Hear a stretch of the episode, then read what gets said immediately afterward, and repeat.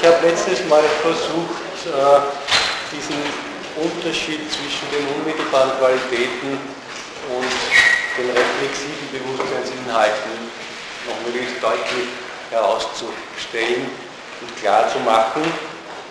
Ich habe Sie darauf hingewiesen, dass die unmittelbaren Qualitäten auch der Reflexion widerstehen, wenn wir sie in Begriffe fassen oder auch zusammenfassen in einen Gesamtbegriff. Also wenn wir sagen, die unmittelbaren Qualitäten oder die Sinnes- und Gefühlsqualitäten oder die Qualia oder sonst etwas oder das, was wir nur erleben können, das können wir schon in einen Begriff fassen und es scheint so, als würden sie dann aufgesogen werden von der Reflexion, aber so ist es nicht, denn die bleiben trotzdem unmittelbar, auch wenn wir drüber sprechen. Sie bleiben trotzdem was anderes als das, was wir in Begriffe fassen können. Also auch jede direkte Beschreibung eines Erlebnisses, ob es jetzt ganz einfache Begriffe sind wie laut oder leise oder so etwas, oder ob es irgendwelche komplexeren Erlebnisse sind wie Kinobesuch oder sowas, das sind Begriffe, die sich unterscheiden von dem Erleben selber. Das Erleben an sich ist immer was anderes und kann durch so einen Begriff nicht einfach ersetzt werden. Ich habe dann eben auch darauf hingewiesen, dass der Unterschied zwischen diesen beiden Seiten im Rahmen jetzt speziell der empirischen Erkenntnis, wo eben immer gewisse Unschärfen mit drinnen sind, dass dieser Unterschied nicht darin liegt, dass es Subjektivität ist. Die Begriffe können auch subjektiv sein. Die werden in verschiedenster Weise aufgefasst, werden immer wieder umgedeutet. Aber es ist doch so, dass diese Begriffe eben allgemein sind und für viele verschiedene Einzelerlebnisse gelten. Diese vielen verschiedenen Einzelerlebnisse zusammenfassen, das Gemeinsame herausholen und dieses Gemeinsame ist dann aber nicht mehr sinnlich vorliegend. Also diese Allgemeinheit, die wir durch die Reflexion aus den unmittelbaren Inhalten herausfiltern, die ist selber nicht mehr sinnlich zu erleben und zu erfassen und wahrzunehmen. Das betrifft eben dann auch alle Begriffe der Sprache. Die sind einerseits sinnlich vorliegend in irgendeiner Weise, akustisch oder optisch oder eben auch haptisch bei der Blindenschrift oder so, aber dieses Sinnliche gibt nie die Bedeutung selber. Wir können nicht verstehen durch bloßes Hören oder Sehen. Da müssen wir reflektieren und in dieser Reflexion sind eben allgemeine Zusammenhänge enthalten. Einerseits Allgemeines, andererseits auch Relationen, die wir auch nicht wahrnehmen können. Also prinzipiell dieser Unterschied bleibt bestehen, auch wenn wir jetzt das andere irgendwie besprechen, wenn wir darüber kommunizieren. Und die Subjektivität kann sehr wohl in den Begriffen enthalten sein. Dasselbe Geräusch kann der einen Person leise, der anderen laut erscheinen, habe ich das Beispiel gebracht. Aber wir können uns darauf einigen mit Begriffen, dass es der einen Person laut erscheint und der anderen leise. Auch wenn wir eine andere Ansicht von demselben Geräusch haben. Also, obwohl wir es anders erleben, können wir begrifflich dann eine Kommunikation darüber abhalten und uns einigen, dass der eine Person zu laut ist oder dreht man das Radio vielleicht leiser oder so. Ne? Also es hat dann irgendwelche praktischen Konsequenzen auch, wenn man sich geeinigt hat. Das Problem ist aber nicht durch Mitteilung und durch Kommunikation zu lösen, wenn eine Person bestimmte Art von Sinnlichkeit überhaupt nicht hat. Ja? Also eine blind geborene oder eine taub geborene Person kann das nicht von sich aus erfassen, auch wenn andere noch so sehr erklären, was im Hören oder Sehen ist.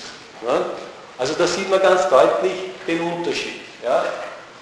Das muss selbst erlebt werden. Das ist eine ganz andere Art von Bewusstseinsinhalt. Und daher auch, was die Dekonstruktion betrifft, das ist, weil diese unmittelbaren Qualitäten überhaupt nicht konstruiert sind durch das Denken, daher können sie auch nicht im Denken dekonstruiert werden. Weil sie ja dem Denken gar nicht als Allgemeines zur Verfügung steht.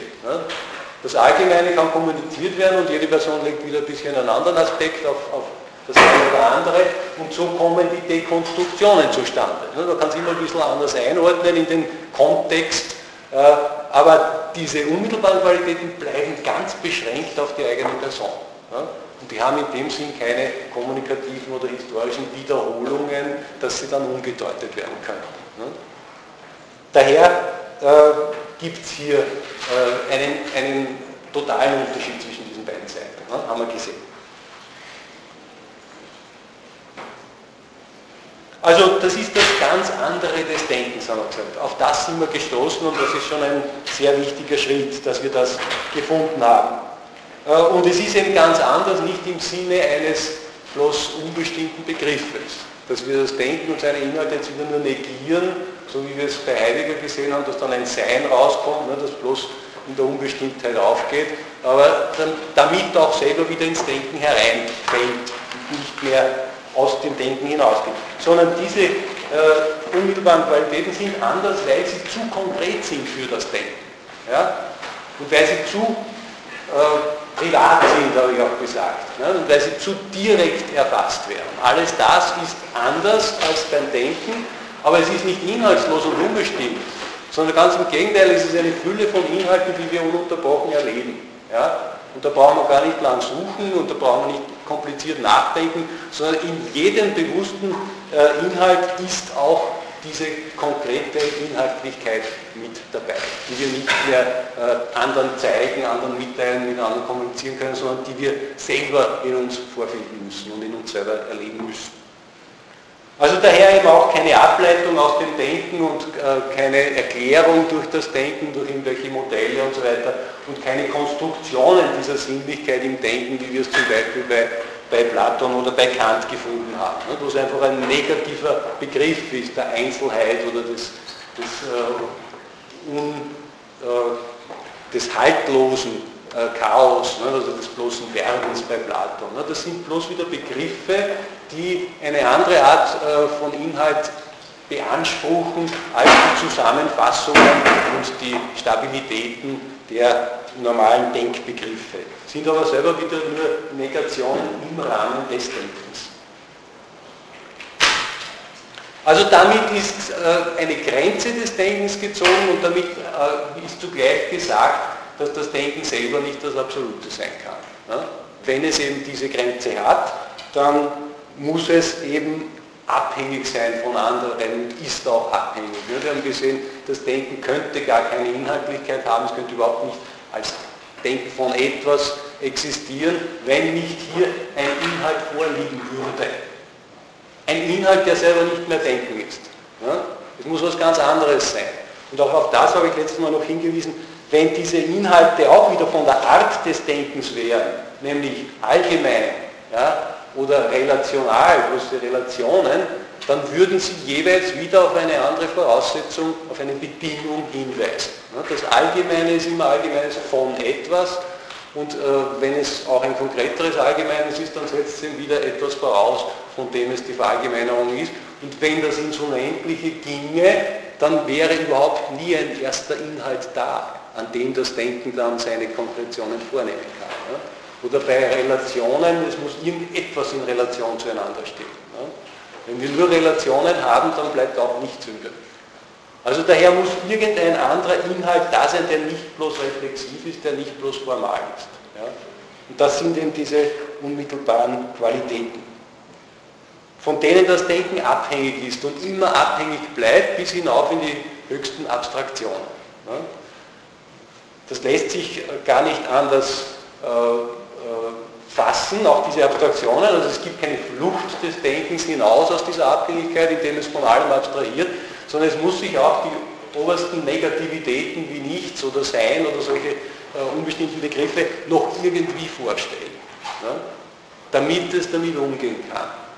Sonst müsste es sich selbst völlig aufgeben, ne? In solchen Begriffen, muss sich völlig drin verlieren. Der Schelling hat einmal in seiner Jugendzeit einen ganz guten Hinweis dazu gegeben, er hat gesagt, das ist ein Zustand wie im Tode.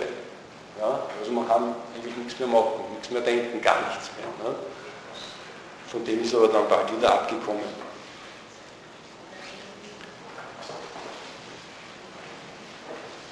Also, ja, ich wollte in dem Zusammenhang auch noch darauf hinweisen, es gibt den Versuch, im Denken selber eine Bildlichkeit, eine Anschaulichkeit vollkommen verbindlich zu machen, und das ist die intellektuelle Anschauung bei Fichte und Shelley. Ja? Also die wollen dann auf der einen Seite raus aus den Inhalten, eben zum reinen Denken kommen, auf der anderen Seite wollen sie das Denken selber wieder in Bildern differenzieren und von dort her dann auch ihre Argumente herholen. Ja? Das sieht man bei vor allem bei Shelley sehr deutlich. Ja? Wenn er da am Anfang des Systems des transzendentalen Idealismus, ne, wenn er da im reinen Ich ist Ich steckt zuerst einmal, das ist ein bloßer Gedanke, wo er ablehnt, irgendwelche Inhalte mit hineinzunehmen, nur das Ich, das sich auf sich selber bezieht. Und wenn er dann weitergehen will und davon was ableiten will, dann springt er auf einmal in ein Bild hinein. Nämlich, dass das eine Ich sich ausdehnt, ja, unendliche Ausdehnung, und das andere die entgegengesetzte Richtung hat, ins Zentrum strebt. Ja, und wo die beiden dann zusammenstoßen, da ergibt sich dann ein Inhalt. Ne? Also auf einmal eine Bildlichkeit, die aus den unbestimmten Gedanken eines reinen Denkens überhaupt nicht folgt. Ne? Das ist ein Sprung, das ist keine wirkliche Ableitung. Aber gerechtfertigt mit der intellektuellen Anschauung. Ne? Das ist so eine verbale Einheit zwischen den beiden problematischen Seiten. Ne? Das Denken auf der einen Seite und die Anschauung letztlich das unmittelbar Qualitative auf der anderen Seite. Also, wir haben immer solche unmittelbaren Inhalte und das Denken kann sich davon nicht befreien, aber umgekehrt, sofern wir überhaupt bei wachem Bewusstsein sind, sind diese unmittelbaren Inhalte immer auch eingebaut in Reflexion. Ne? Das ist in unserem Bewusstsein immer beides zugleich wahr, was ja eben zugleich auch das Problem ist. Beides zugleich, ohne dass beides zusammenfällt. Es bleibt deutlich voneinander unterscheidbar.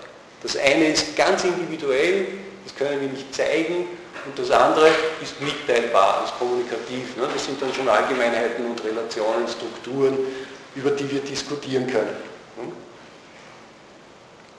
Also, von daher können wir sagen, eine idealistische Begründung, eine idealistische absolute Begründung ist jedenfalls nicht möglich. Also das Denken kann nicht der letzte Grund sein, es hat eine Grenze an diesen unmittelbaren Qualitäten, und diese Differenz ist denn auch dann meines Erachtens der richtige Einstieg. Es ist noch keine Lösung, ich habe Sie sehr gewarnt, das als Lösung anzusehen, sondern ganz im Gegenteil, es ist das unterste Problem gleichsam, von dem her wir dann weiter schließen müssen. Das ist der Einstieg in die philosophische Voraussetzungsproblematik.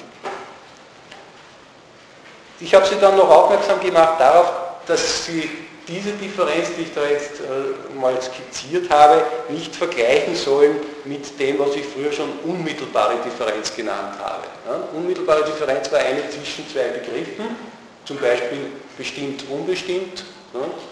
Oder bei Platon haben wir gesehen Ruhe und Bewegung. Ja? Das sind Begriffe, die sich nicht mischen, die sich gegenseitig ausschließen, aber es sind beides Begriffe. Und die Vermittlung oder die Einheit von beiden liegt im Denken selbst. Und bei der Differenz, die wir hier jetzt besprochen haben, ist das Denken nur die eine Seite der Differenz. Das Denken in all seinen Ebenen, sofern es eben wirklich Denken ist, sofern es allgemein ist, zum Beispiel auch, wenn wir jetzt das Ich selber oder die Selbstreflexion nennen, als einen Begriff, dann ist es sofort allgemein und gilt für alle Menschen, die sich reflektieren. Ne? Und es ist eigentlich nicht abzusehen, wieso es für mich speziell gelten soll, ne? Nur für mich. Das Ich als solches ist für mich eigentlich gar nicht betroffen. Also alles das gehört auf die eine Seite dieser Differenz. Ne? Die geht also über das Denken noch hinaus und ist viel grundlegender als die unmittelbare Differenz. Und daher habe ich sie die radikale Differenz genannt. Ja, auf der einen Seite diese unmittelbaren Qualitäten und auf der anderen Seite die gesamte Reflexion, ja, die einander völlig ausschließen. Aber eben als Einstieg sehr geeignet, als unterste Problematik, von der her wir dann weiter schließen können. Und da haben wir dann auch schon erste Schritte gemacht in diesem Weiterschließen. Ne? Wir haben einmal die Frage nach der Vermittlung dieser Differenz aufgeworfen. Das ist ja das erste Problem, wenn die beiden einander so gegenüberstehen, wie können sie überhaupt zusammen sein? Ja, das war das erste Problem, und hier haben wir mal im ersten Hinblick auf das Bewusstsein selbst hingewiesen. Bewusstsein ist vom einen wie vom anderen gegeben. Wir wissen die unmittelbaren Qualitäten und wir wissen aber auch das Reflexive. So scheint das Bewusstsein selber die Vermittlung zu sein, das haben wir aber gleich problematisiert. Zuerst ist einmal nur das Faktum, dass uns wirklich was bewusst ist, dass beides nicht völlig auseinanderfällt. Das ist ohnehin klar, das könnte man gar nicht sprechen drüber. Das andere ist, dass wir das Bewusstsein jetzt heraus abstrahieren könnten und sagen, es ist das Gemeinsame von beiden. Dann hätten aber seine Wirklichkeit verloren. Das Bewusstsein für sich alleine ist nicht entweder Bewusstsein von unmittelbaren Inhalten oder Bewusstsein von reflexiven Begriffen ist oder Zeichen ist. Dieses Bewusstsein ist überhaupt nichts mehr. Ne? Oder bestenfalls eben noch ein herausabstrahiertes Gemeinsames, das aber keine Wirklichkeit mehr hat. Ne? Wir wären dann wieder in einem abstrakten Begriff. Und damit hätten wir die Unmittelbarkeit aber wieder außerhalb dieses Begriffs. Ne? Und es wäre dieses Bewusstsein nicht die Vermittlung, haben wir gesehen. Es wäre im Grunde genommen nur die Formulierung, dass nicht unmittelbarer Inhalt und reflexiver Inhalt einander gegenübersteht, sondern Bewusstsein vom unmittelbaren Inhalt und Bewusstsein von reflexivem Inhalt. Ja? Also diese beiden Arten von Bewusstsein bilden dann das Problem, fallen aber genauso wieder auseinander. Trotzdem haben wir gesagt, müsste im Bewusstsein selber irgendwie die Vermittlung zu finden sein, weil offensichtlich beide Seiten bewusst sind. Ja?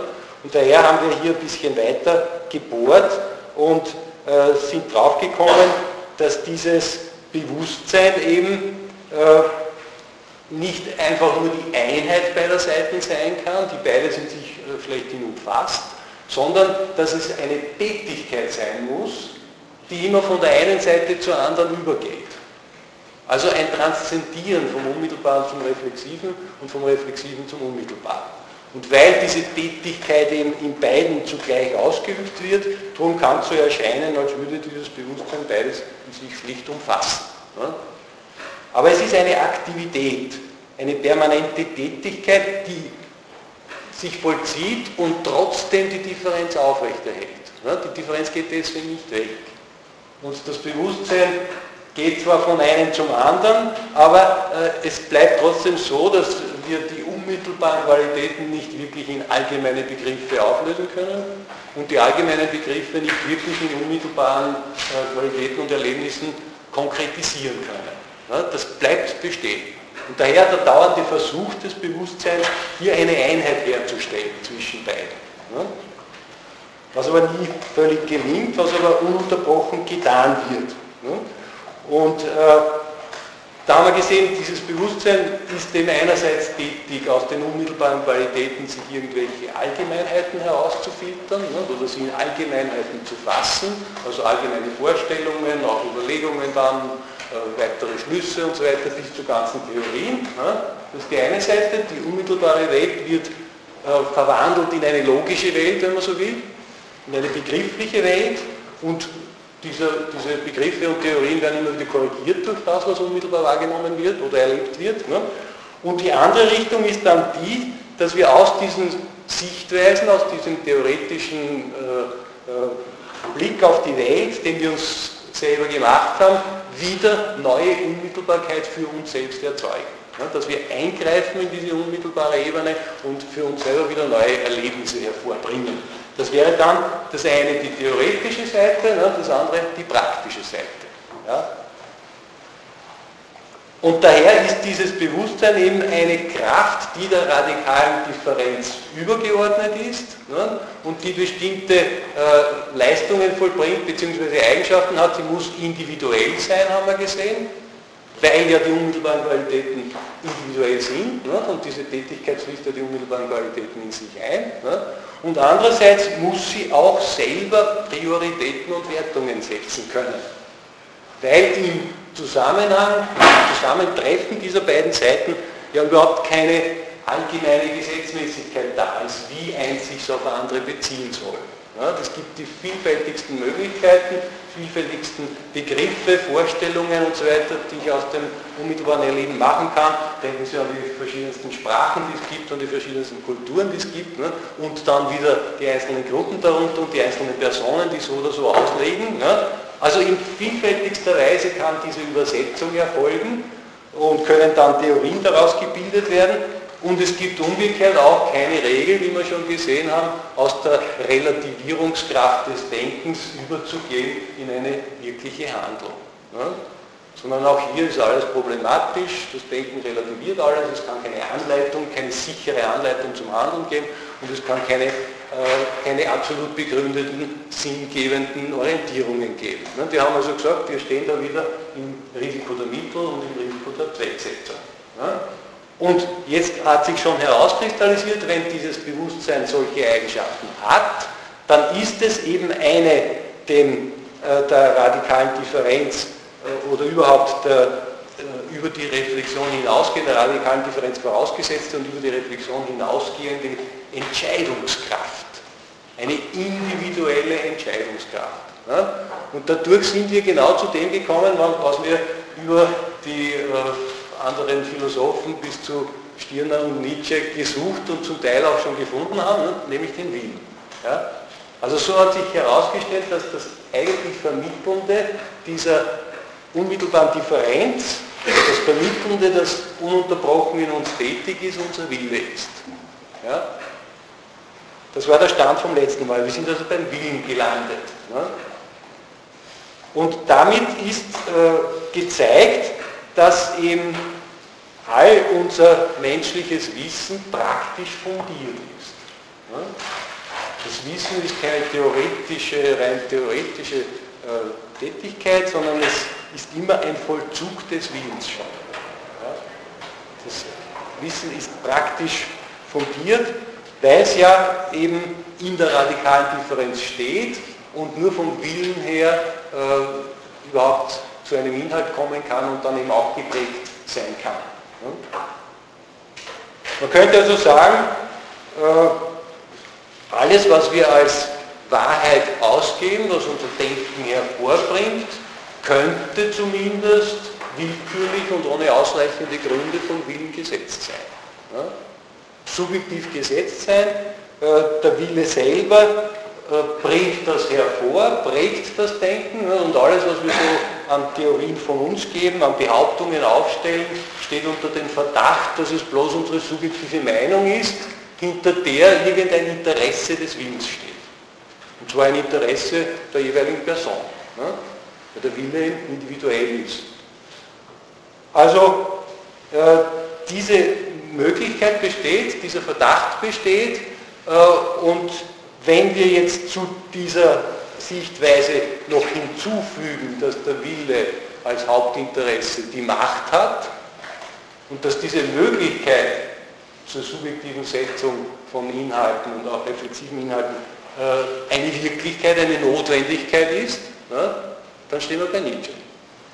Also Sie sehen, wie Nietzsche eigentlich nahe dran ist, zumindest in meiner Interpretation. Das kann auch schon wieder eine Dekonstruktion von Nietzsche sein, ne?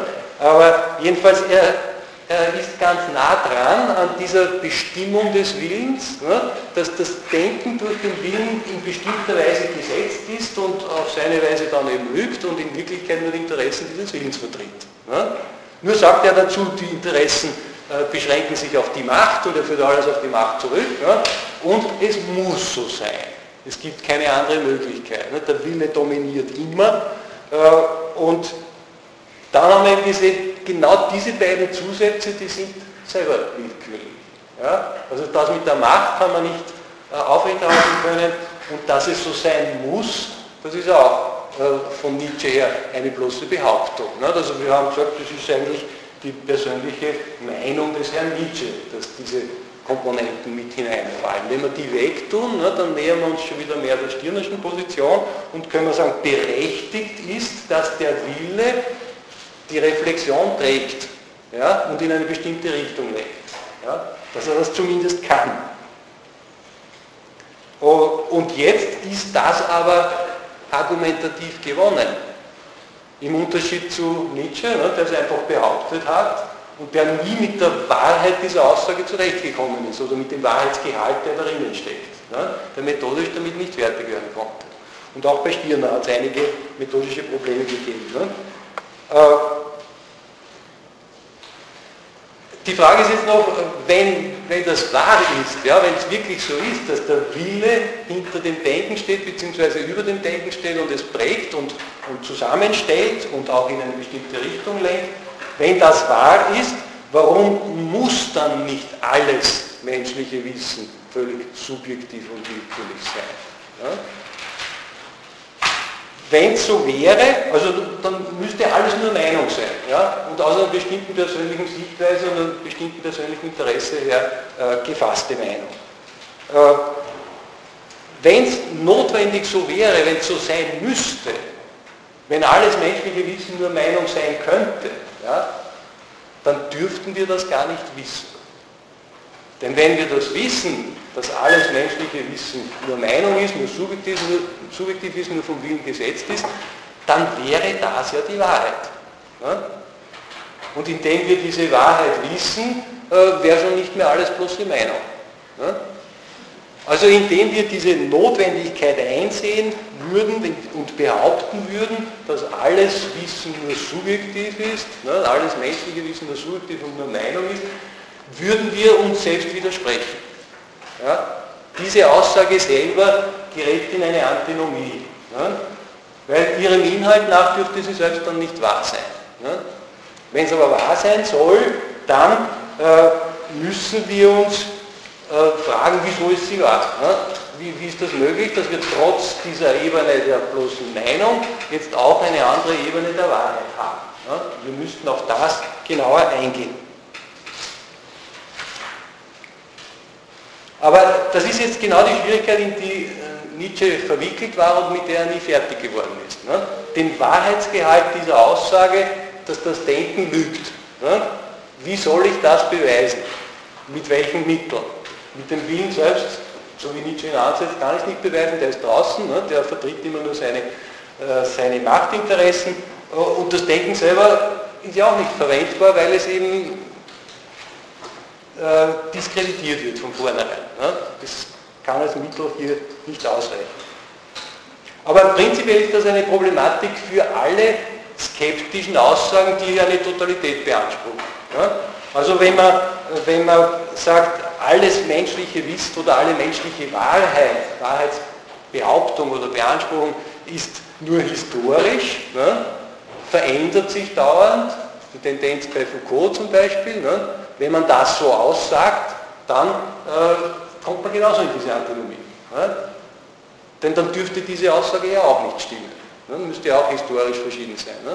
Oder wenn man sagt, alle Texte sind, alles ist Text und alle Texte sind dekonstruierbar, ne? Dann müsste diese Aussage selber auch dekonstruierbar sein und müsste ihre Wertigkeit verlieren. Ne? Also prinzipiell stellen wir mit einer solchen Aussage unserem relativen Wissen, das wir als relativ durchschauen, eine Metaebene gegenüber, von der her wir diese Relativität durchschauen. Ja? Wir differenzieren das Wissen selber. Und es ist ganz klar, wenn das Wissen ein sich selbst Wissen ist, dass es immer diese Ebenen hat, einerseits des Inhalts, ja, des Gewussten und andererseits des Wissenden selber, das noch drüber steht. Ja? Also diese Differenz tritt jederzeit auf, wenn wir mit solchen Behauptungen, Allsätzen skeptischer Art auftreten. Ja? Wenn wir überhaupt nur in der reinen Selbstbezüglichkeit bleiben, wie die Aussage, dieser Satz ist falsch, ja? Dann bleibt es beim totalen Widerspruch. Ja? Der ist immer, wenn er wahr ist, ist er falsch, wenn er falsch ist, ist er wahr. Ja? Also diese bloße Bezüglichkeit auf sich selbst ohne weiteren Inhalt, die ist ein leerer Widerspruch in sich. Ja? Aber wenn wir wirklich jetzt eine bestimmte Art von Erkenntnis damit meinen und sie in ihrer Relativität durchschauen, dann stehen wir schon drüber. Ja, dann haben wir eine andere Ebene, von der her wir dann allerdings auch sagen können müssten, warum diese untergeordnete Ebene relativ ist. Ja, wir müssten es dann jeweils auch zeigen können, begründen können. Ja, aber es steht eben dann trotzdem die andere Ebene immer noch drüber und die sollte auch mit einbezogen werden. Dass es eben diese andere Ebene noch gibt, ne? Dass man nicht alles in der Relativität versinken lässt. Und wenn wir ganz konsequent skeptisch sind oder konsequent zweifeln, ne? Methodisch, wie bei Descartes, ne? Dann muss in diesem Prozess irgendetwas Unbezweifelbares übrig bleiben. Ne? Eben weil es hier noch eine andere Ebene gibt, die das Bezweifelbare als solches erkennt, ne? Und eben sich davon distanziert. Und dann bleibt denn irgendwas übrig, wie zum Beispiel, dass ich überhaupt denke. Ne? Ich denke, ganz gleichgültig welchen Inhalt, irgendwelche, ne? Aber das Denken als solches, das ist dann fix.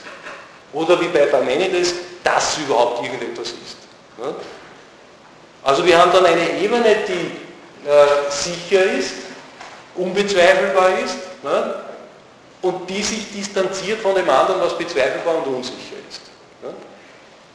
Das Problem dabei, das haben wir ja ohnehin auch letztes Semester und ich glaube bei den Wiederholungen auch dieses Semester wieder gefunden, das Problem in diesem Sicheren, wo das Denken und das Sein vollkommen zusammenfällt, ne? So auf verschiedene Weise, aber doch bei beiden, bei Descartes und bei Parmenides, das Problem ist, dass dieses Sichere dann in eine unmittelbare Differenz zum Unsicheren tritt. Ne? Dass es selbst ganz unbestimmt wird und dass alles Bestimmte dann ausgeschlossen ist. Ne? Da kommen wir in diese unmittelbare Differenz hinein, die weiterführt zur Dreiheit des Denkens, ne? Das haben wir ohnehin auch schon angesprochen, und diese Dreiheit des Denkens, die dann wieder einen absoluten Grund sucht und selber in die Aporetik hineingerät, führt dann über Umwege, ne, zur radikalen Differenz weiter. Und die radikale Differenz führt zum Willen weiter. Ne? Und da stehen wir jetzt wieder. Ne? Also man kann ruhig bei der Skepsis beginnen und irgendwo gibt es diesen Sog, dass man durch die Problematik, durch das konsequente Denken dann doch wieder in diese Richtungen gedrängt wird, die ich besprochen habe. Ne? Also erst einmal zur unmittelbaren Differenz in ihrer Schwierigkeit. Die ist heutzutage schon nicht mehr ein Thema, ne, weil ja das eine davon Unbestimmtheit ist, von der hütet man sich heutzutage, ne, müsste man aber mit einbeziehen. Dann eben die Dreiheit des Denkens, der Versuch hier eine Absolutheit zu finden, ne, das sind alles konsequente Versuche und Schritte und schließlich dann eben zeigen, wo die echte Grenze des Denkens ist, mit der unmittelbaren Qualität. Ne, und dann kommen wir zur Vermittlung dieser radikalen Differenz im Willen.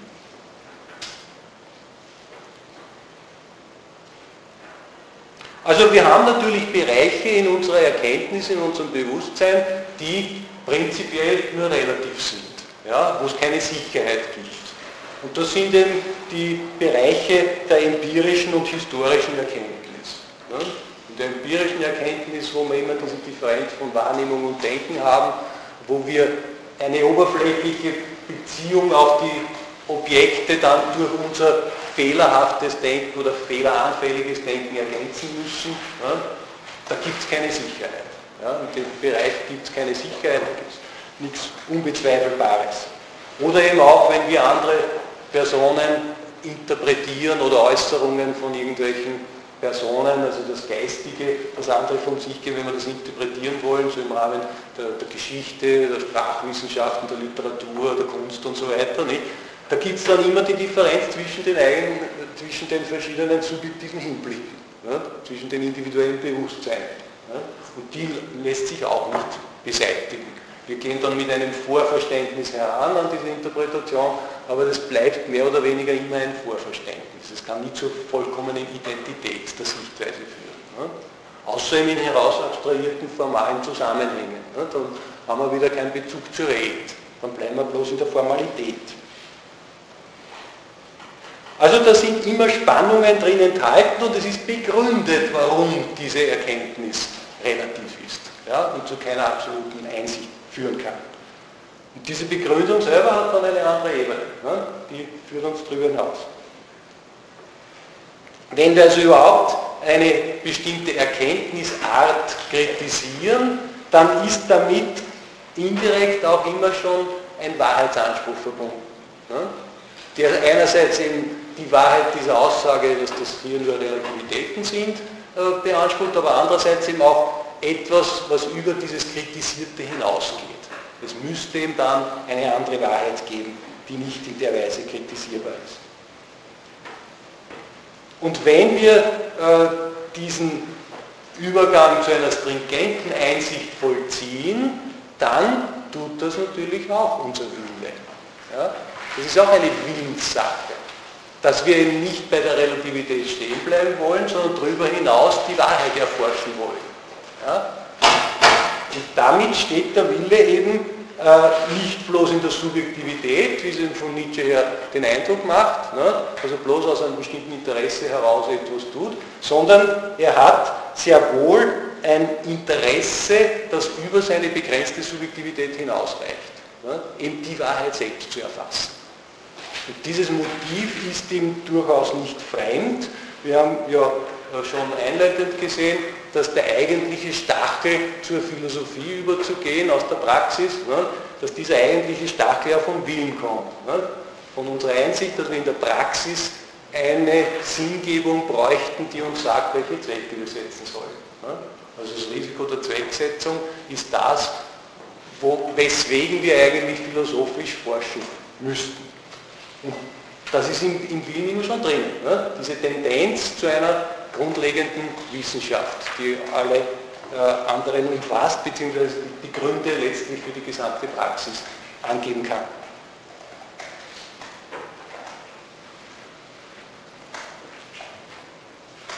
Also daher auch haben wir gesehen, wo immer der Wille dabei hingerät. Ne? Das kann natürlich jetzt in die verschiedensten Richtungen gehen, auch zu verschiedenen Ideologien und so weiter. Wenn er konsequent bleibt, dann müsste er jeweils wirklich den Maßstab der Wahrheit anlegen an das, was er bisher erreicht hat. Ja? Und müsste versuchen, ob das noch relativierbar ist, ob das noch bedingt ist. Er dürfte sich mit keiner Bedingtheit zufrieden geben. Er müsste immer noch weiter hinausgehen. Daher dürfte auch nicht bei irgendeiner Ideologie einfach stehen bleiben. Ja? Das wäre die eigentlich philosophische Vorgangsweise, die dann aber auch bedeutet, dass man sich permanent selbst überprüft. Ja? Philosophie ist auch permanente Selbstkritik. Sowohl also was die eigene Person betrifft, als auch die Kommunikation mit anderen. Ne? Sowohl was die gegenwärtige Zeit betrifft, als auch die Kommunikation mit vergangenen Denkern. Ja? Also dieser Prozess müsste in der Philosophie ununterbrochen vor sich gehen. Ne? Daher lade ich Sie auch ein, mich zu kritisieren. Ne? Also das, was ich Ihnen da bringe, zu konfrontieren mit Ihrem eigenen Verständnis und umgekehrt mich eben vielleicht dann auch auf Sachen aufmerksam zu machen. Wir sind also bei der Suche nach bei diesem Weg, ne, bei der Suche nach dem Absoluten sind wir noch nicht sehr weit gekommen, wir sind erst bis zum Willen gekommen. Ja? Aber immerhin, ist schon ein gewisser Schritt und vor allem ist es so, dass der Wille auch eine gewisse verführerische Kraft hat. Ne? Also er scheint ja im gewissen Sinn was Absolutes zu sein. Ne? Bedenken Sie, dass er ja die höchste Instanz aller Wertsetzungen ist. Er kann ja nicht gezwungen werden von irgendetwas in der eigenen Person, ne, unmittelbare Qualitäten oder irgendwelche gesellschaftlichen Normen oder Ansprüche, es auch für sich selbst als Wert zu setzen. Ja? Kann nie von außen gezwungen werden. Er kann zu irgendwelchen äußeren Handlungen gezwungen werden, das schon, aber welchen Wert er dem jeweils beimisst, das steht ganz bei ihm selbst. Ja? Der Wille ist das oberste Prinzip aller Wertsetzung. Und aus dem heraus kann er dann eben auch seine Weltinterpretationen gewinnen. Ja? Der setzt sie selber, aus seiner Sicht heraus. Ja? Und genauso die Erkenntniswege, die er einschlagen will. Ne, da kann sich also jetzt irgendwie auf formale Wissenschaften zurückziehen, weil die die einzigen sind, die eine verlässliche Erkenntnis bieten. Ne. Müsste aber mit dem anderen Maßstab wieder sagen, hoppla, das ist eingeschränkt.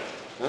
Wenn man sagt, ich dürfte bei Bedingtheit nicht stehen bleiben, dürfte eigentlich auch bei den rein formalen Erkenntnissen nicht stehen bleiben, bei der Logik oder Mathematik. Dann müsste er dann wieder weitergehen. Aber natürlich kann er da die verschiedensten Umwege machen. Ne? Oder kann sich auf irgendwelche erfahrungswissenschaftlichen Ergebnisse vorerst einmal stützen, müsste aber auch drauf kommen, dass die eben nicht letztgültig sind. Und ebenso muss er eben seine eigenen Handlungsgründe selber entscheiden. Ne? Worauf hin er überhaupt strebt. Ne? Das kann ihm niemand abnehmen. Das ist also alles im Willen selber verankert. Also sowohl wie er mit dem Risiko der Mittel umgeht, ne, das muss er irgendwann einmal entscheiden, als auch das Risiko der Zwecksetzung. Ne? Das bleibt alles am Willen haften. Er muss sich über diese Risiken hinwegsetzen. Und er muss eben trotz der Relativität, die ihn überall umgibt, nämlich was die Werte betrifft, muss er sich praktisch eine Orientierung machen. Ja? Also obwohl hier im Grunde genommen ein Wertchaos vorliegt in der Faktizität. Ne? Nichts kann ihn zwingen, es zum Wert zu machen, außer wenn er es selber will. Ne? Obwohl ein solches Wertchaos vorliegt, ist der Wille imstande, hier für sich selbst zumindest, subjektiv und vorübergehend, eine praktische Ordnung hineinzubringen. Ne? So und so zu handeln, etwas anzustrengen, etwas dem anderen vorzuziehen, Prioritäten zu setzen.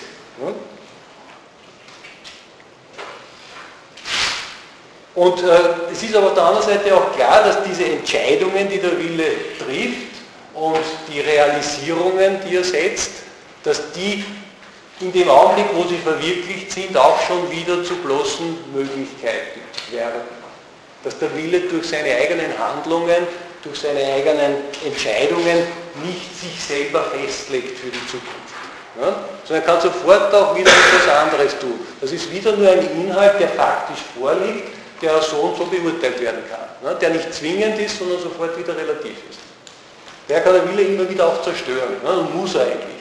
Weil sonst würde er sich selber binden an das, was ihn eigentlich nicht binden kann.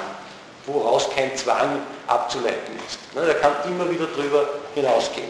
Da finden Sie auch bei Nietzsche schöne Hinweise, ja, dass er zerstören muss, dass man über die bisher gewonnenen, geleisteten Produkte hinweggehen muss, ne, dass diese Seite auch notwendigerweise im Willen drinnen steckt.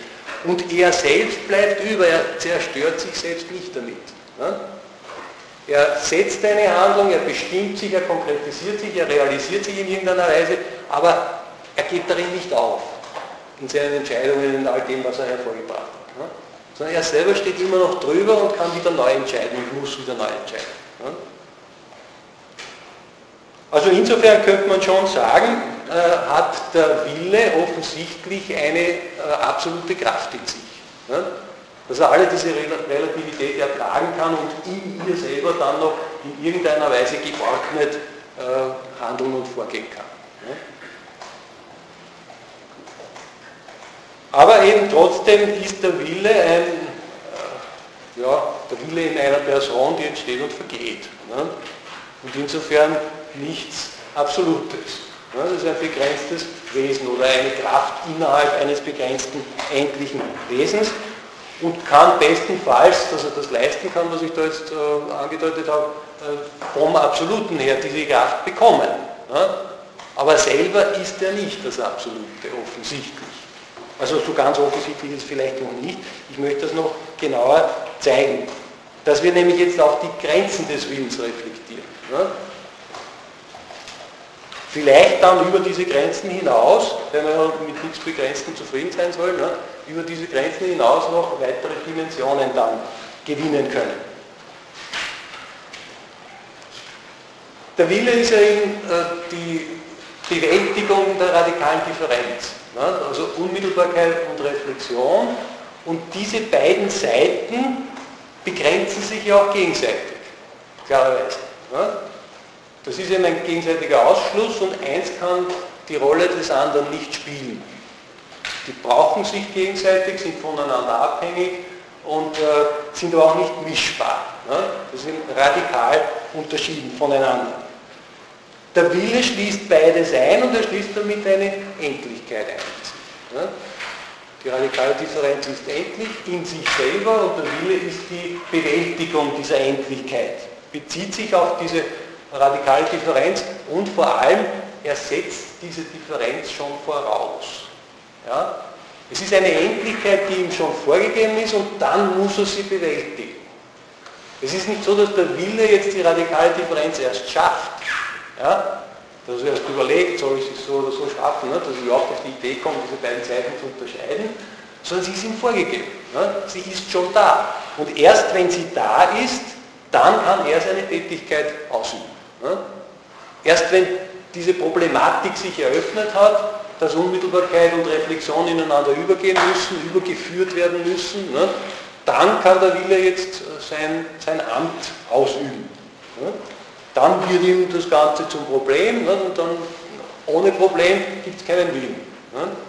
Also die Differenz ist schon vorausgesetzt, die muss da sein, und damit ist der Wille selber, weil die Differenz ja Endlichkeit präsentiert, ist der Wille selber von einer endlichen Bedingung abhängig, ne? Und daher auch selber endlich, klarerweise. Ne?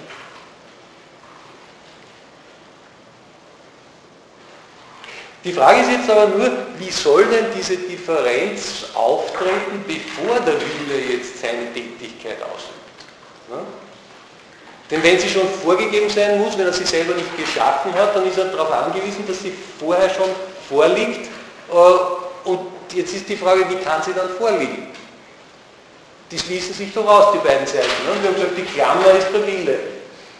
Aber wenn der Wille jetzt wegfällt, weil er die Differenz ja vorweg schon haben muss, ne, was bleibt dann als Klammer? Fällt dann beides wieder völlig auseinander? Oder gibt es da irgendetwas anderes? Es kann wohl nicht völlig auseinanderfallen, weil sonst gibt es überhaupt kein Wissen von etwas. Ne? Kein Bewusstsein mit einem Inhalt. Ne? Müsste erst ein unmittelbares Bewusstsein da sein, das sich dann reflektiert, sonst gibt es das nicht. Und erst wenn das der Fall ist, wenn ein unmittelbares Bewusstsein sich reflektiert, dann ist die Differenz da und dann kann der Wille tätig werden. Ne? Also muss es eigentlich schon vorher die ganze Differenz geben und daher auch die Vermittlung geben. Ne? Eine andere Vermittlung. Der Wille kann nicht die einzige Vermittlung dieser Differenz sein.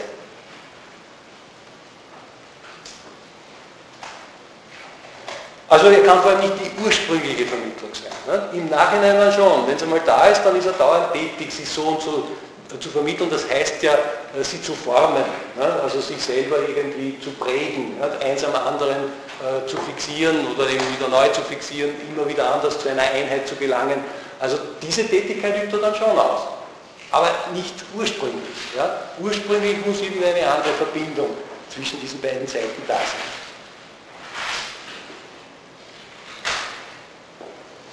Wir sollten außerdem noch bedenken, wir sind hier mit dem Willen und mit der radikalen Differenz, die im Willen vermittelt ist, nicht nur in der Endlichkeit, das haben wir jetzt gesehen, ne, das ist Endlichkeit, alles aneinander endlich, sondern wir sind damit auch immer noch im bloßen Bewusstsein, in der bloßen Subjektivität.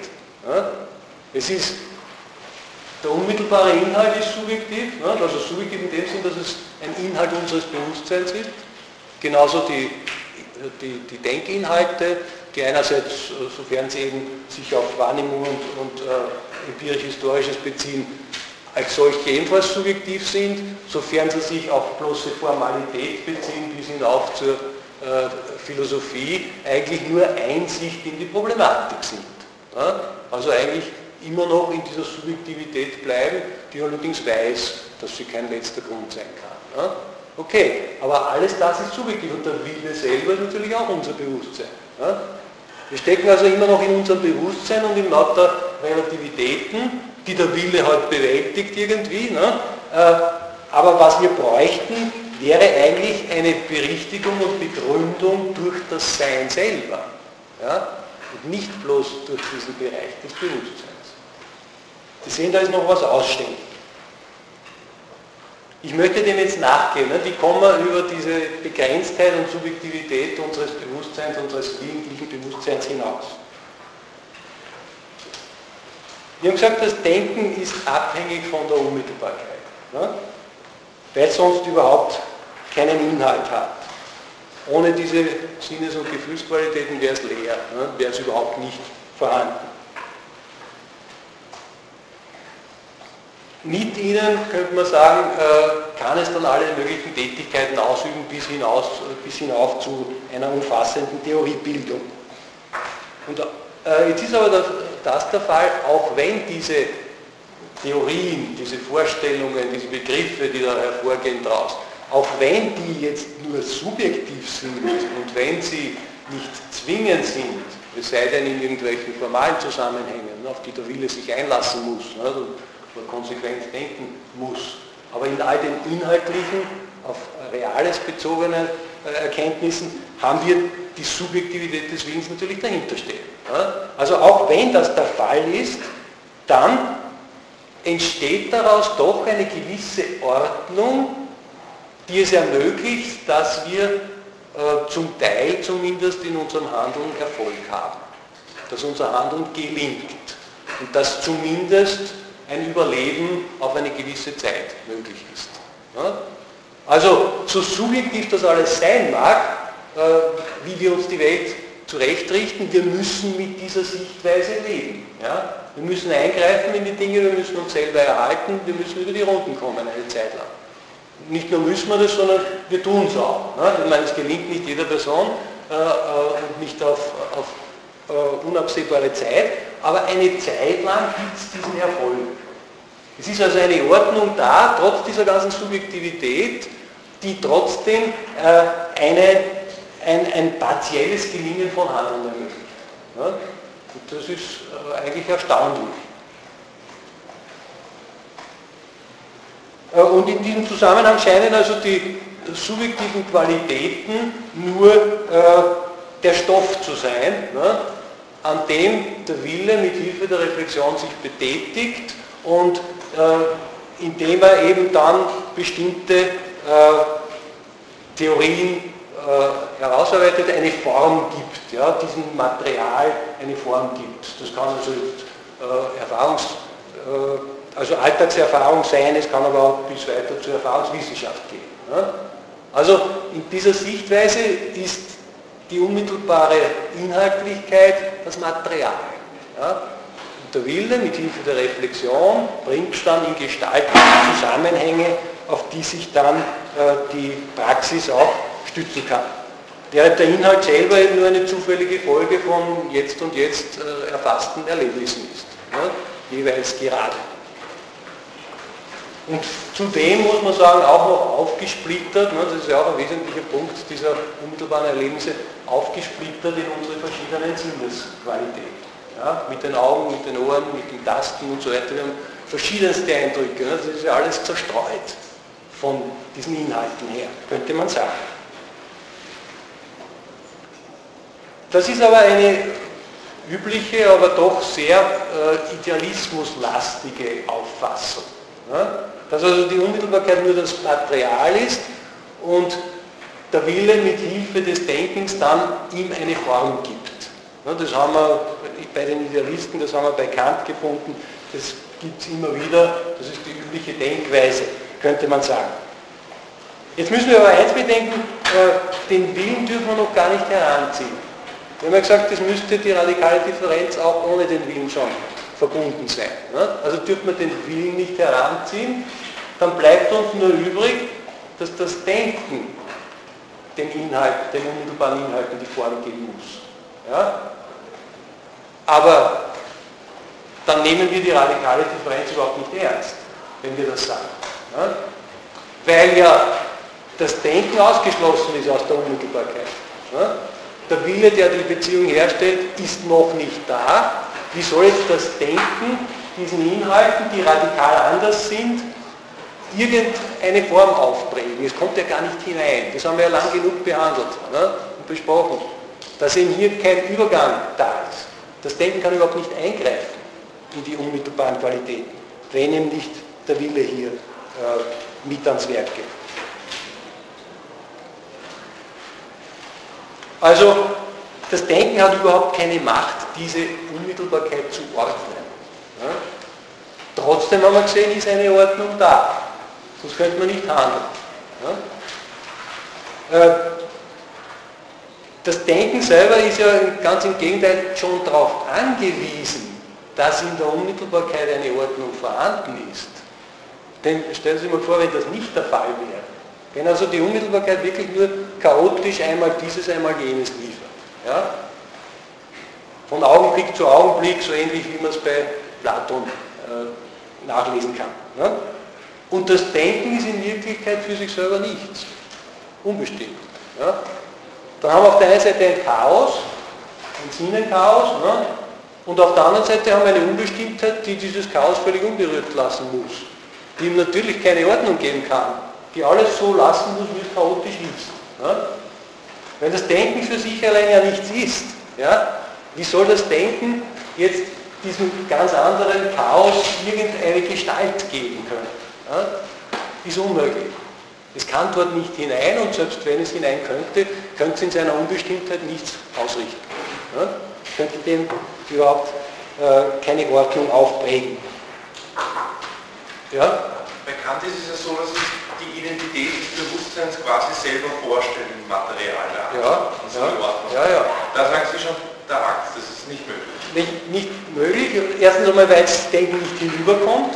Zweitens, weil es unbestimmt ist und keine Regeln und Normen da festlegen kann. Und drittens, weil sogar diese Einheit des Denkenden nicht aufrechtzuerhalten ist. Ja? Wenn also das Denken als solches ohne Inhalt ist, dem Inhalt noch vorausgesetzt ist, dann ist es bloße Unbestimmtheit, in der auch der Unterschied zwischen Denkenden und Gedachten in sich zusammenfällt. Ja? Also vom Denken selbst her, unabhängig vom Inhalt, gibt es keine Einheit des Denkens. Außer die diffuse Totalität, ja, totale Unbestimmtheit, ja, überall im Denken. Aber es gibt keine Einheit, die jetzt auf sich bezogen wäre und in sich selber oder durch ihren Selbstbezug eine Regel für das Material liefern könnte. Ja? Das gibt es alles nicht. Viele alles weg. Ja? Und das bleibt aber übrig, wenn wir den Willen wegnehmen und die radikale Differenz aufstellen. Ja? Dann haben wir die Unmittelbarkeit idealistisch gesehen als Chaos und das Denken selber kritisch gesehen als bloße Unbestimmtheit und hier kommt nichts raus. Ja? Sie können es vergleichen auch mit Platons Ansatz, dass er auf der einen Seite sagt, das bloße Werden, ja? Die extreme Gestalt der Materialisten im Sophistes, ja? Und auf der anderen Seite das bloße Sein, die extreme Gestalt der Idealisten.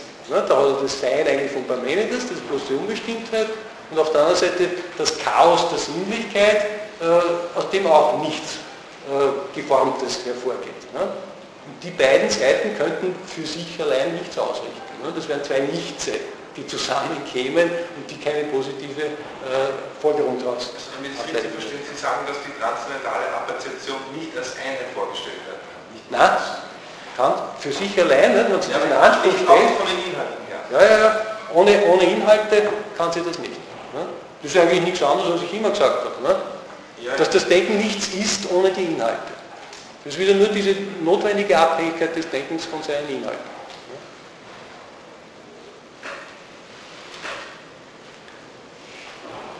Also die Konsequenz aus dieser Problematik ist aber die, dass die unmittelbaren Qualitäten, die da in unserem Bewusstsein strömen, ja, und einander folgen, dass die von sich aus schon geordnet sein müssen.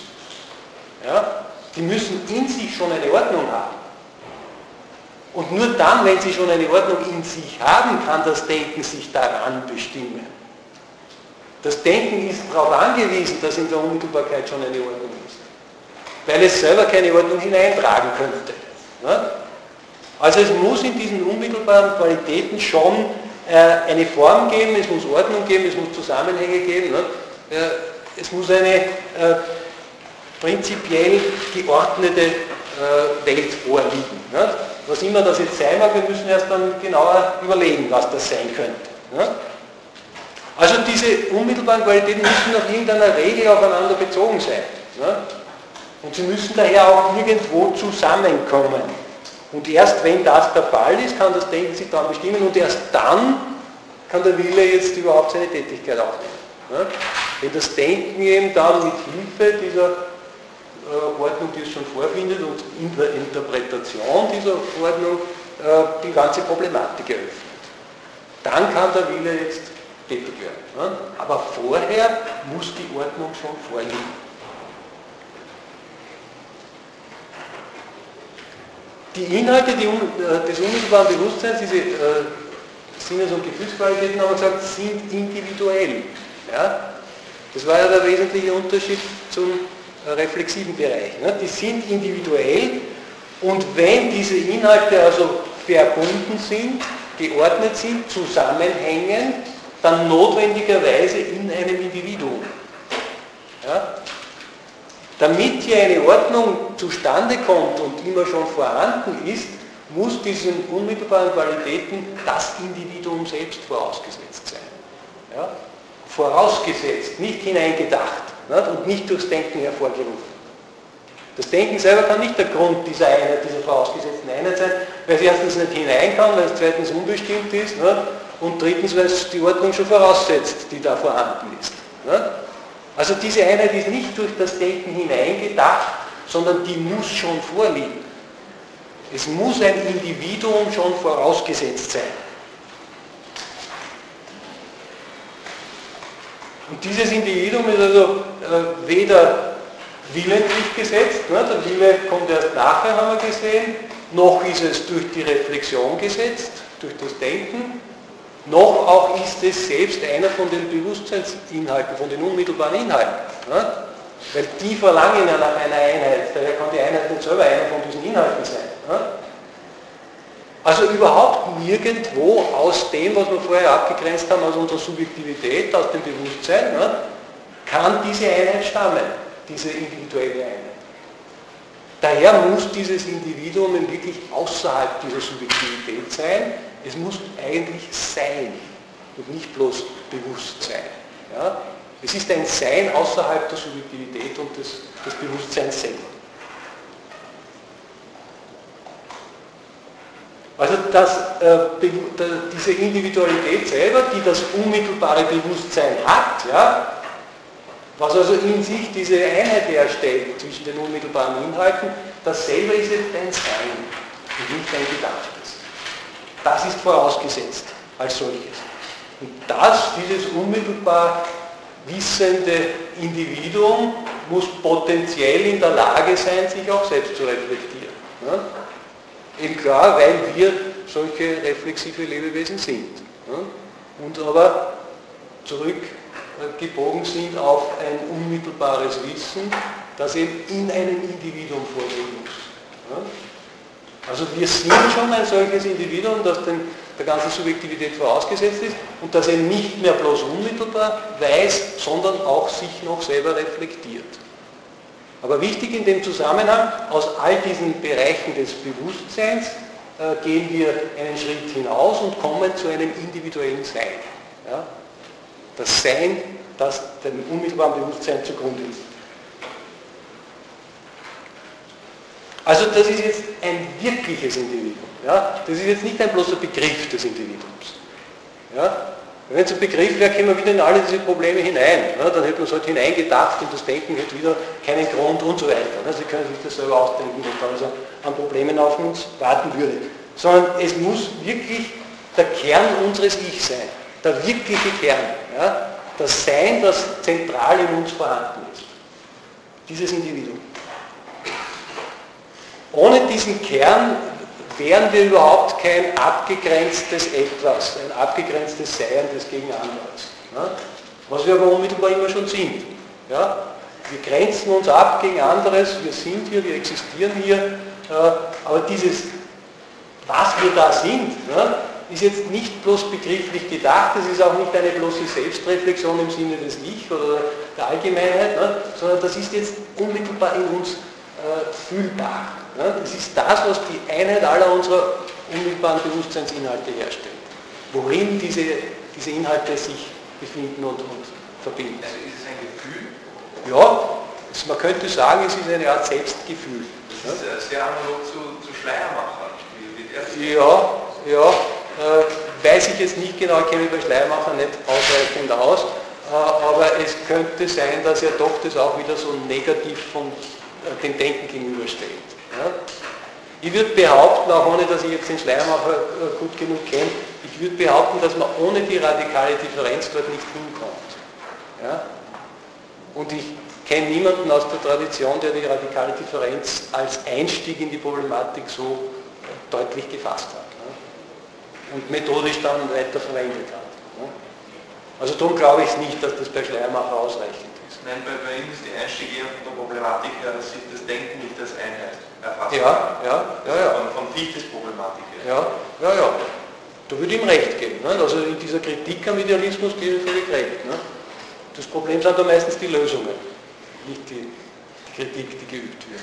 Kann schon sehr zutreffend sein. Ja? Und kann man von diesen Gefühlen sagen, dass es kein Wissen ist, weil Wissen ja sofort wieder reflexiv vermittelt ist? Nein, ich werde auf das jetzt noch genauer eingehen. Ja? Das ist natürlich kein reflexives Wissen zuerst einmal. Ne? Das ist ja vorausgesetzt schon.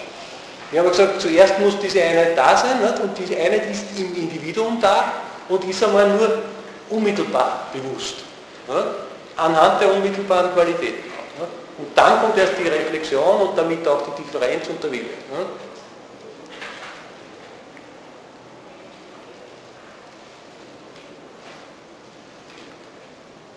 Also prinzipiell wollte ich das auch unsere Eigenständigkeit und Eigenheit nennen. Ne, ein bisschen in Anlehnung an Stirner, ne, der auch immer davon spricht, dass wir eine Eigenheit haben, ne, und uns das Eigentum geben und so weiter. Ne. Dieses Eigen, das ist jetzt kein bloßer Name oder Begriff.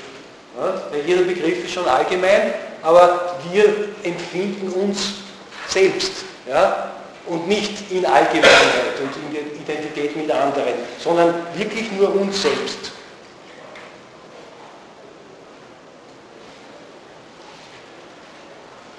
Also, ja, man könnte es so charakterisieren, es ist die Ganzheit unseres unmittelbaren Erlebens.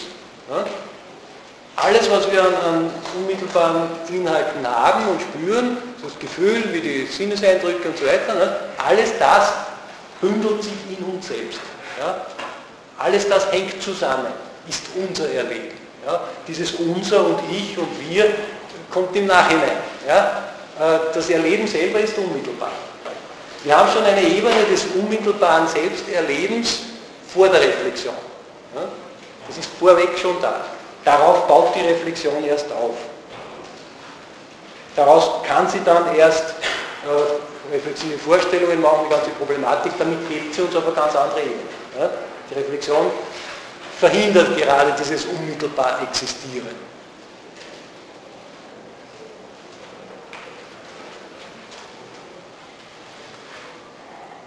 Ja, und damit hängt das auch wieder zusammen, dass jeder der Denkvorgang eines wirklichen Individuums sein muss. Ne? Und, also auch wenn wir dann reflektieren, sind wir gebunden an diese vorausgesetzte Wirklichkeit.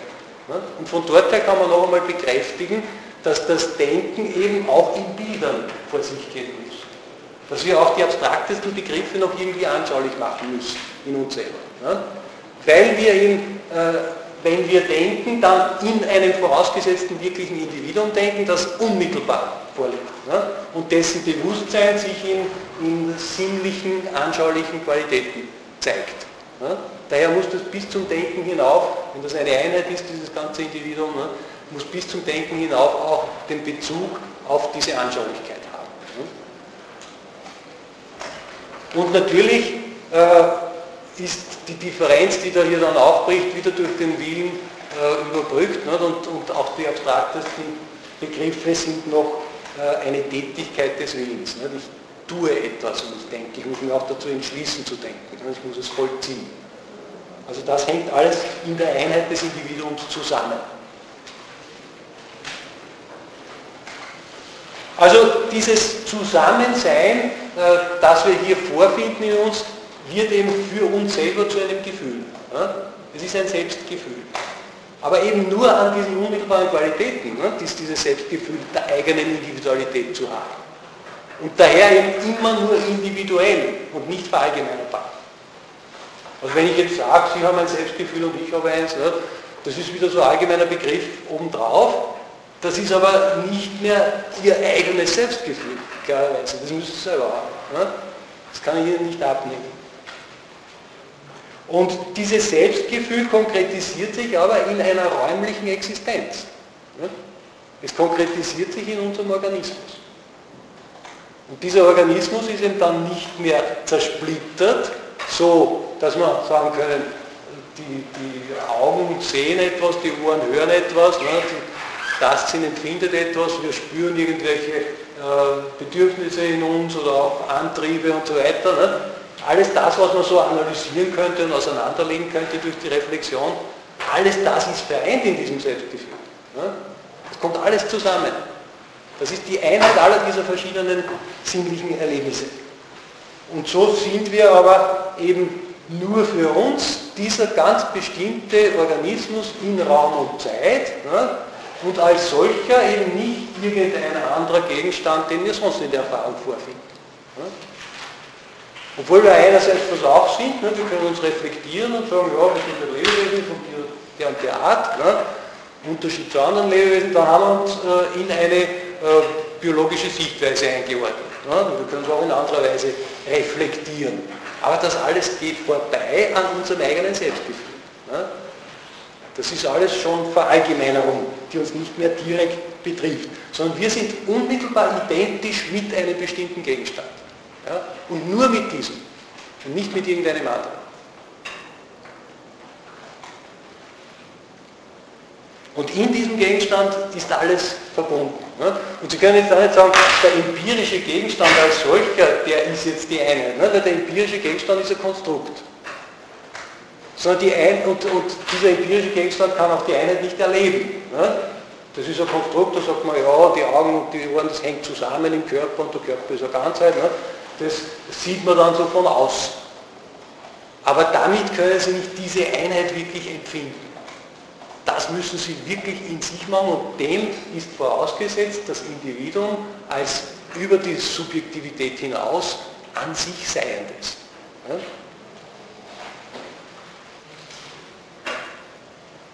Also was immer wir spüren, an allen Verästelungen unseres Körpers, ne, überall wo wir etwas spüren, spüren wir es in der Einheit des Individuums.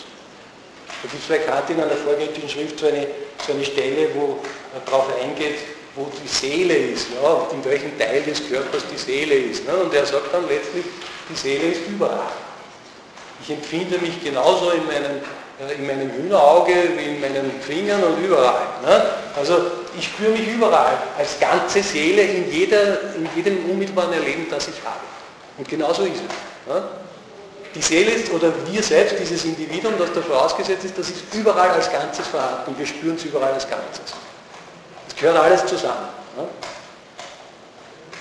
Und das ist der gemeinsame Grund eben für alle diese verschiedenen einzelnen Erlebnisse, die wir haben und die in sich völlig heterogen sein können, ne? Mit Lust und Schmerz und allem möglichen, was wir da so haben. Ne? Und was uns dann eben organisch alles zustoßen kann.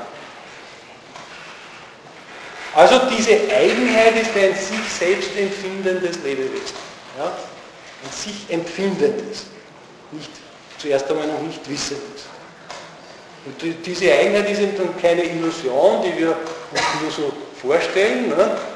Sie ist auch kein äußerer Schein von außen, dass man irgendwas hineininterpretieren, bloß in etwas. Und sie ist auch kein allgemeiner Gedanke. Ne? Sondern es ist das eigentliche, und zwar unbezweifelbare Sein, das wir selber haben. Es ist also nicht das Denken, das uns unbezweifelbar im Kern vorausgesetzt ist oder das unsere Identität ausmacht, sondern es ist dieses unmittelbare Sich-Fühlen, worauf das Denken im Nachhinein erst bezogen ist.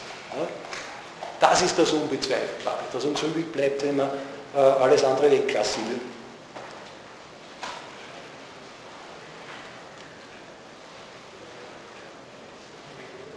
Also so haben wir jetzt über den Willen die Konsequenz gezogen, ne, über die Unmittelbarkeit, über die Grenzen des Willens haben wir die Konsequenz gezogen, dass hier der Unmittelbarkeit noch ein wirkliches Individuum vorausgesetzt sein muss, zugrunde liegen muss, dass wir als Einheit unseres eigenen Körpers dann empfinden, ne, unmittelbar erleben. Und es ist nicht so, dass wir jetzt durch diesen Gedankengang zuerst einmal überhaupt bekannt werden mit unserem Selbstgefühl, ne? Dann müssten Sie das jetzt erst mitgeteilt bekommen, sondern ganz im Gegenteil, Sie haben das immer schon mitgebracht. Ne? Solange wir überhaupt existieren, und zwar auch schon bevor wir reflektieren, solange wir überhaupt ein Bewusstsein haben, haben wir auch schon dieses Selbstgefühl. Und sogar der Säugling, wenn er auf die Welt kommt, vielleicht sogar schon vorher, ne? Hat dieses Selbstgefühl als bloßes Gefühl, ne? Als Lebewesen, als Organismus. Also das ist jetzt nicht eben von mir mitgeteilt, das ist eben nicht diskursiv abgeleitet, sondern nur im Nachhinein das auf einen Begriff gebracht, was wir unmittelbar ohnehin immer schon erlebt haben. Und es ist eben dieses Selbstgefühl der Ausdruck einer Individualität, die wirklich vorausgesetzt ist und zugrunde liegt. Aber natürlich sind wir als Menschen nie bloß unmittelbar, ne, sondern wenn wir wach sind und gesund sind und entsprechend Entwicklungsstufen hinter uns haben, dann haben wir immer auch schon die Reflexion mit dabei. Ne? Und diese Reflexion könnte uns jetzt in die Problematik führen, jetzt haben wir einerseits ein Selbstgefühl, ne? Und auf der anderen Seite haben wir eine Selbstreflexion. Ja? Fallen wir jetzt selber auseinander in eine radikale Differenz? Ja? Ist unser eigenes Individuum jetzt auf einmal aufgespalten? Ja? Weil das eine eben unmittelbar ist und das andere ist reflektiert. Ja? Aber das kann ja wohl nicht der Fall sein. Das ist ja als solches unmöglich, da würden wir überhaupt auseinanderfallen und wir würden ja überhaupt keine Selbstreflexion haben können, sondern wir würden auf etwas anderes reflektieren. Das Wissen müsste dann einen Gegenstand außer sich haben. Wenn es aber überhaupt Selbstreflexion ist, dann muss die Identität des Individuums beides in sich einschließen. Es muss dasselbe Individuum sowohl unmittelbar vorhanden sein und sich unmittelbar wissen, als auch sich reflektieren. Ja? Muss beides zusammenhängen.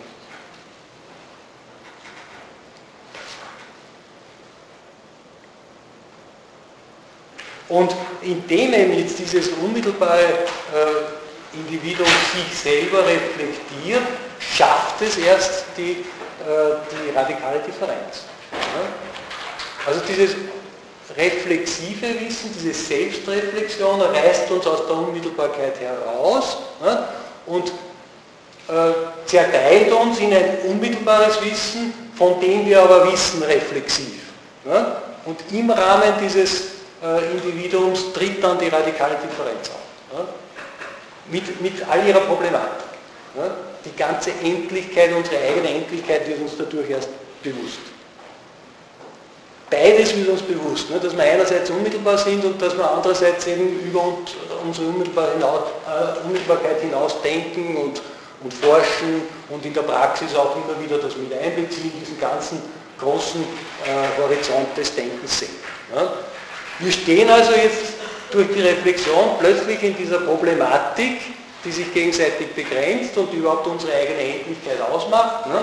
Und jetzt kann der Wille tätig werden und muss er tätig werden. Also durch die Selbstreflexion dieses unmittelbaren Individuums wird die radikale Differenz aufgerissen und das Wissen von beiden Seiten ist ja ohnehin der Wille. Das Wissen von den unmittelbaren Inhalten und von den reflexiven Inhalten, dieses Bewusstsein. Da haben wir ja entwickelt, dass das ja genau der Wille ist. Der Wille ist also ein Produkt dieser Selbstreflexion. Ja? Weil die schafft erst, die Selbstreflexion des Individuums, ja? Diese Selbstreflexion schafft erst die radikale Differenz und dann ist der Wille nötig. Ja? Und dann ist der Wille immer schon tätig. Weil er genau das Bewusstsein ist von beiden Seiten. Ja? Dann muss er das bewältigen, diese seine eigene Endlichkeit. Und daher sehen wir jetzt, ist der Wille kein unmittelbarer Antrieb, sondern der Wille ist selber immer schon eine geistige Aktivität des Menschen, die sich selber weiß. Ja? Der Wille weiß sich selbst auch noch.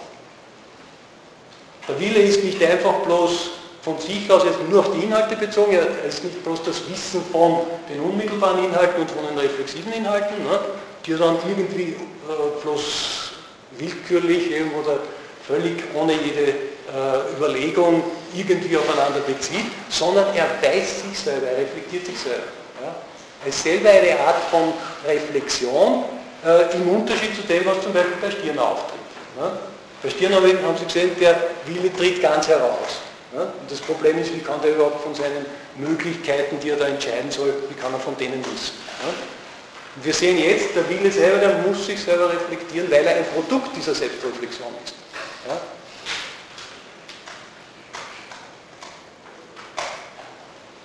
Und wir können jetzt auch weiterhin sagen, der Wille umfasst ja schon die ganze radikale Differenz, ne? Und seine Selbstreflexion, die muss jetzt aber auch die ganze radikale Differenz umfassen. Ja? Und hier kommen wir zu dem nächsten Schritt, den ich aber dann erst nächstes Mal weiter bespreche, nämlich zu einer Differenz im Rahmen des Denkens selber. Dass es einerseits das ist, was den unmittelbaren Inhalten gegenübersteht, ne? Und andererseits ist noch das Denken, das auf den Willen gerichtet ist, das den Willen noch reflektiert. Und dass daher, weil der Wille schon beides in sich hat, auch die ganze radikale Differenz in sich hat. Ja? Also es sind zwei Ebenen des Denkens, zwei deutlich unterschiedene Seiten des Denkens, auf die ich jetzt am nächsten Mal einen Tag gewählt habe.